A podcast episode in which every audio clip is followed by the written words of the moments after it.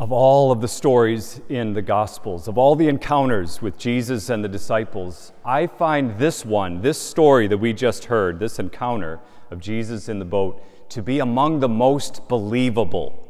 Now, don't be offended. I believe in the whole Bible, of course. It is the truth with the capital T.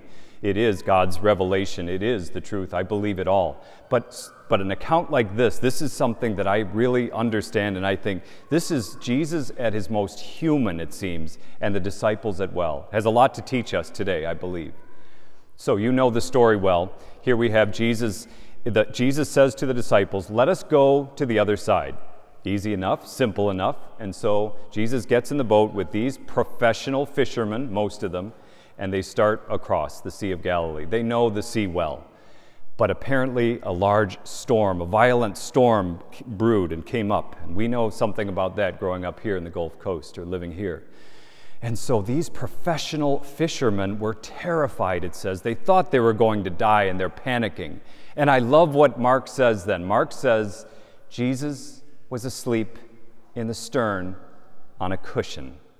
We don't get a lot of details in the Bible. The, the, the, evangelists don't tell us what Jesus looked like, how his voice sounded, what, it, what his gait was like when he walked, or some, what his favorite food was. But when they give us little nuggets like this, we hold on to them. It's very human. Jesus wasn't just asleep in the boat, he was asleep in the stern on a pillow. Which shows, I think, Mark is saying that he wasn't just surviving down there, you know, the storm, but he was completely at peace as we would be safely in bed. And the disciples come to Jesus and they say, Aren't you worried? Aren't you worried? We're going to die and you're asleep. And Jesus wakes up. I love this. And he says, Why are you so terrified? Where is your faith? And then he calms the sea. But it's those questions, I think, that should stay with all of us. Why are we so scared? Why are we so terrified? And where is our faith? How could Jesus say that? I mean, it's absurd. He knew as a human that it was a pretty terrifying situation. It was pretty, must have been pretty scary for these professional fishermen to be scared. How could Jesus be so at peace? I'll tell you how he could be at peace. Because he knew that the Father was with him completely. He knew that he and the Father were one.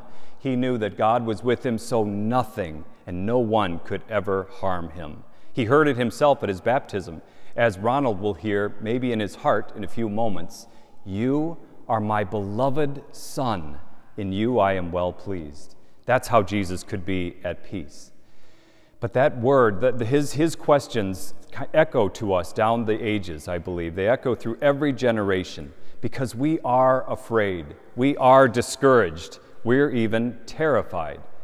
As a bishop, I get a lot of emails and phone calls and letters from people who are terrified and scared these days. In fact, just this week, I got a handful of them from people who said literally, the world is ending and the church is being destroyed.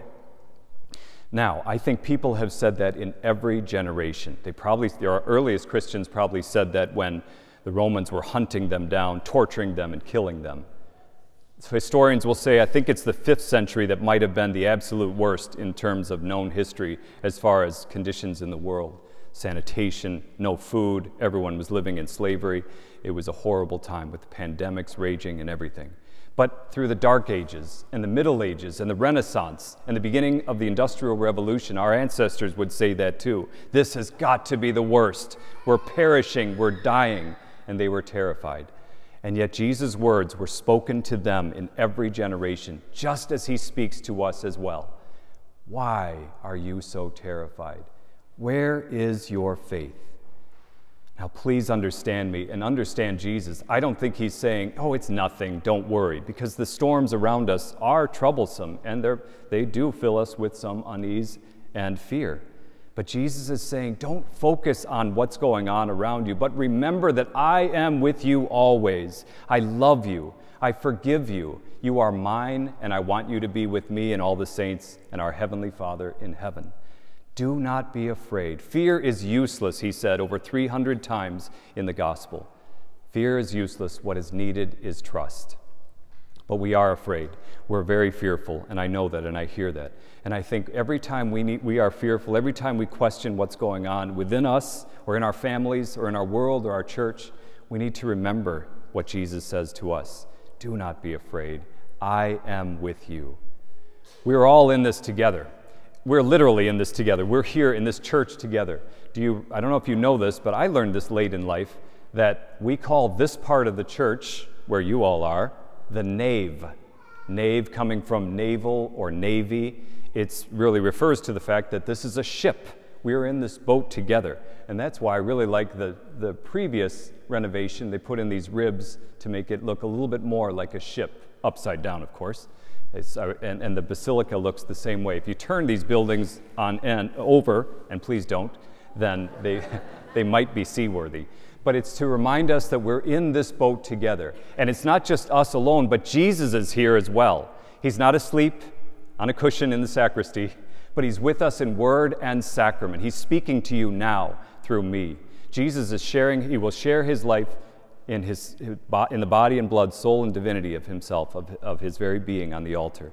And He will claim Ronald as His own in, in the sacrament of baptism. He is with us. We are called not just to survive these days, but to be a light to the nations. Jesus said, You are like a beacon on a hill giving light to all. That's really the goal for us, not just to buckle down, to hide and get through these storms, but to be men and women of hope. To, to say to one another, Be not afraid. Yes, things look tough at times, things are difficult at times, things are fearful, but God is with us. We know how this ends. This ends in glory. So let us band together. Let us never forget that God is with us as we sail along this in this ship that is the church through the waves, through the storms of life to the glory of heaven. Let us not only be hopeful, but let us be people of hope, indeed a light to the nations, remembering always what Jesus says so many times in the Gospels Be not afraid. I love you and you are mine. I am always with you.